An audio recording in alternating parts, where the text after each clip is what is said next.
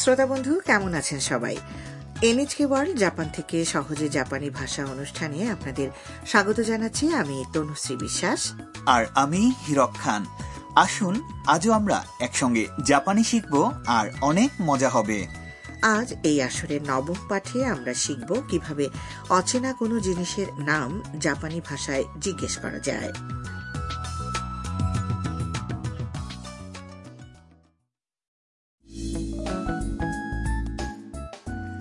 নাট্যাংশের মাধ্যমে উপস্থাপিত জাপানি ভাষার পাঠে আমাদের মূল চরিত্র হচ্ছে ভিয়েতনাম থেকে জাপানে আসা শিক্ষার্থী তাম যে হারুসান হাউস নামক একটি বাড়িতে যৌথভাবে বাস করে সেই বাড়ির আরেক যৌথ বাসিন্দা কাইতো এবং তার মার্কিন বন্ধু মাইকের সঙ্গে তাম এসেছে একটি ডিপার্টমেন্ট স্টোরের আন্ডারগ্রাউন্ড ফ্লোরে এ ধরনের স্থানকে জাপানিতে দেপাচিকা বলা হয় তাহলে আসুন আমরা শুনে নিই আজকের পাঠের সংলাপগুলো ここがデパ地下だよいろんな食べ物があっていいよねわあすごいこれは何ですか大根の漬物だよ食べてみるいただきますほっ美味しいですこれも食べてみる সংলাপগুলো শুনলাম এবার একে একে বুঝে নেয়ার পালা প্রথমে কাইতো বলছে তামকে ここがデパ地下だよ এটা হচ্ছে ডিপার্টমেন্ট স্টোরের বেসমেন্ট তখন কাইতোর বন্ধু মাইক বলল いろんな食べ物があっていいよね নানা রকমের খাদ্যপণ্য আছে দেখতে পাচ্ছি দারুণ ব্যাপার বিচিত্র সব খাদ্যপণ্যের সমাহার দেখে বিস্ময় প্রকাশ করল তাম わあすごい বাহ চমৎকার আর তখনই তার দৃষ্টি আকর্ষণ করল একটি বিশেষ পণ্য これは何ですか আচ্ছা এটা কি কাইতো জবাব দেয় 大根の漬物だよ এটা হচ্ছে মূলো দিয়ে তৈরি আচার সেখানে রাখা ওই পণ্যের নমুনা থেকে খানিকটা চেখে দেখতে তামকে উৎসাহিত করে মাইক 食べてみる খেয়ে দেখবেন নাকি তখন তাম একটি টুকরো নিয়ে বলে いただきます হ্যাঁ ধন্যবাদ খেয়ে দেখি এক কামড় খেয়ে সে বলল 美味しいです খুব সুস্বাদু কাইতো আরেকটি পণ্য খেয়ে দেখতে বলল これも食べてみる এটাও চেখে দেখবেন মনে হচ্ছে এই বেসমেন্ট বিপণী কেন্দ্র তামের সত্যিই ভালো লেগেছে আচ্ছা দিদি আপনি কি আমাদের একটু বুঝিয়ে বলবেন এই দেপাচিকা নামটি কোথা থেকে এলো আসলে জাপানের ডিপার্টমেন্ট স্টোর বা সুপার স্টোরগুলোতে সাধারণত বেসমেন্ট ফ্লোর অর্থাৎ ভূগর্ভস্থ ফ্লোরেই দেখতে পাওয়া যায় খাদ্যপণ্যের পসরা ইংরেজি ডিপার্টমেন্ট স্টোর কথাটির জাপানিকৃত রূপ দেপা তো এটিকে সংক্ষেপে বলা হয় দেপা আর এর সঙ্গে বেসমেন্ট বা চিকা যুক্ত করে তৈরি হয়েছে দেপা চিকা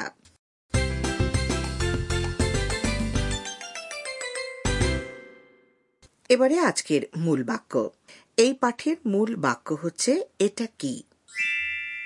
これは何ですか এই জাপানি কথাটি মুখস্থ রাখলে আপনি বাজারে গিয়ে নাম না জানা বিভিন্ন জিনিসের নাম জিজ্ঞেস করতে পারবেন এই বাক্যের প্রতিটি অংশ এবার বুঝে নেওয়া যাক これ মানে এটা বক্তার কাছাকাছি থাকা জিনিসকে নির্দেশ করতে ব্যবহার করা হয় এই নির্দেশক পদ আবার এই বাক্যের টপিক বা মূল প্রসঙ্গ হচ্ছে করে বা এটা তাই ঠিক এর পরেই রয়েছে は যার ব্যবহার আমরা ইতোমধ্যে শিখেছি 何 প্রশ্নবাচক শব্দটির অর্থ হল কি এই পাঠে আজ আমরা দুটি গুরুত্বপূর্ণ পয়েন্ট নিয়ে কথা বলবো প্রথমটি হচ্ছে নির্দেশক পদ কোনো কিছুর প্রতি ইঙ্গিত করতে এসব নির্দেশক শব্দ ব্যবহার করা হয় আপনার কাছাকাছি থাকা কোনো জিনিসকে ইঙ্গিত করতে বলুন これ অর্থাৎ এটা অন্যদিকে আপনার কাছ থেকে সামান্য ব্যবধানে অবস্থানকারী যে ব্যক্তির সঙ্গে আপনি কথা বলছেন তার কাছাকাছি থাকা জিনিসকে বোঝাতে বলুন それ মানে ওটা আবার বক্তা বা শ্রোতা উভয়ের কাছ থেকে দূরে থাকা কোনো জিনিসকে বোঝাতে あれ ব্যবহার করা হয় যার অর্থ হতে পারে ওই যে ওটা দূরের সেই জিনিসটা ইত্যাদি এবারে দ্বিতীয় পয়েন্ট অচেনা কোনো জিনিসের নাম পরিচয় জানতে চাইলে বাক্যের শেষে জুড়ে দিন 何ですか অর্থাৎ কি তাহলে ব্যাপারটা দাঁড়ালো এই যে প্রথমে কাঙ্ক্ষিত জিনিসটির দিকে ইশারা করুন তারপর নৈকট্য অনুযায়ী তিনটি নির্দেশক পদের যে কোনো একটি ব্যবহার করুন これそれあれ এরপর জুড়ে দিন は আর তারপর প্রশ্নবোধক বাক্যটি সম্পূর্ণ করুন 何ですか কথাটি দিয়ে তাহলে বলতে পারি নিজের কাছাকাছি থাকা জিনিসের পরিচয় জানতে হলে বলতে হবে করে ওয়া নান দেস্কা ঠিক ধরেছেন এবার কথাটি চর্চা করা যাক শ্রোতা বন্ধু শুনে শুনে বলুন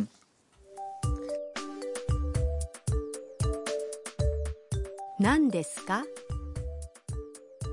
これは何ですか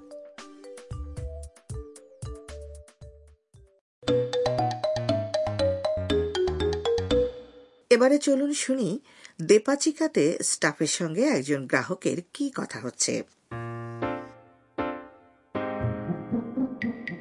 すみませんこれは何ですかお茶です কথাগুলোর অর্থ এবার জেনে নেওয়া যাক すみませんこれは何ですか মাফ করবেন এটা কি আমরা শিখেছি যে কোনো কিছু জানার জন্য অপরিচিত কাউকে যখন প্রশ্ন করা হয় তখন শুরুতে すみません অর্থাৎ মাপ করবেন কথাটি বলতে হয় お茶です এটা হচ্ছে চা শুনে শুনে বলুন これは何ですかすみませんこれは何ですか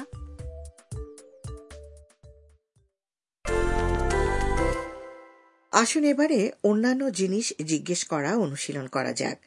এক বন্ধু কিছু একটা খাচ্ছে সেটা কি তা জিজ্ঞেস করুন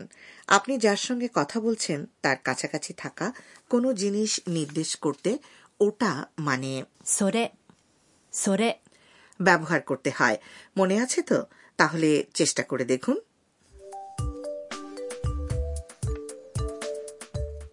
それは何ですか এবার বন্ধুটি উত্তর দেবে কাজেই আবার জিজ্ঞেস করুন それは何ですかこれたい焼きです এটা এটা হচ্ছে তাই একই তাইয়াকি হচ্ছে তাই মাছের আদলে তৈরি জাপানের এক ধরনের পেস্ট্রি এবারে আজকের বোনাস বাক্য 美味しいですおいしいです মানে হচ্ছে খুব সুস্বাদু বা বেশ মজাদার কখনো কখনো সংক্ষেপে শুধু বলা হয় おいしい যে কোনো সুস্বাদু খাবার মুখে দিলে এই কথাটি বলার অভ্যেস গড়ে তুলুন বন্ধুরা চলুন আরও একবার শুনে নেই আজকের কথোপকথন ここがデパ地下だよいろんな食べ物があっていいよねあーすごいこれは何ですか大根の漬物だよ食べてみるいただきますほっ美味しいですこれも食べてみる食いしん坊カイトにお任せ এবারে কাইতো আপনার ভোজন বিশারদ পর্ব এতে আজ কথা হবে ডিপার্টমেন্ট স্টোরের ভূগর্ভস্থ ফ্লোর সম্পর্কে আচ্ছা হিরক সান আপনি কি কখনো কোনো ডিপার্টমেন্ট স্টোরের বেসমেন্ট ফ্লোর অর্থাৎ দেপাচিকা গিয়েছেন হ্যাঁ দিদি অবশ্যই গিয়েছি দেপাচিকাতে বিচিত্র সব খাদ্যপণ্য বিক্রি হয় যেমন বিভিন্ন রকম তৈরি খাবার খাবার ভর্তি লাঞ্চ বক্স নানা রকম ডেজার্ট রুটি তৈরি খাবারের সুবিধা অনেক পছন্দের খাবারটি কিনে নিয়ে বাড়িতে বা হোটেল রুমে গিয়ে সরাসরি খেয়ে নেওয়া যায় শুধু ঘোরাঘুরি করলেও অনেক অভিজ্ঞতা হবে চলে আসুন দেপাচিকায় আর চোখ খোলা রেখে ঘুরে ঘুরে আবিষ্কার করুন এই খাদ্য ভাণ্ডারকে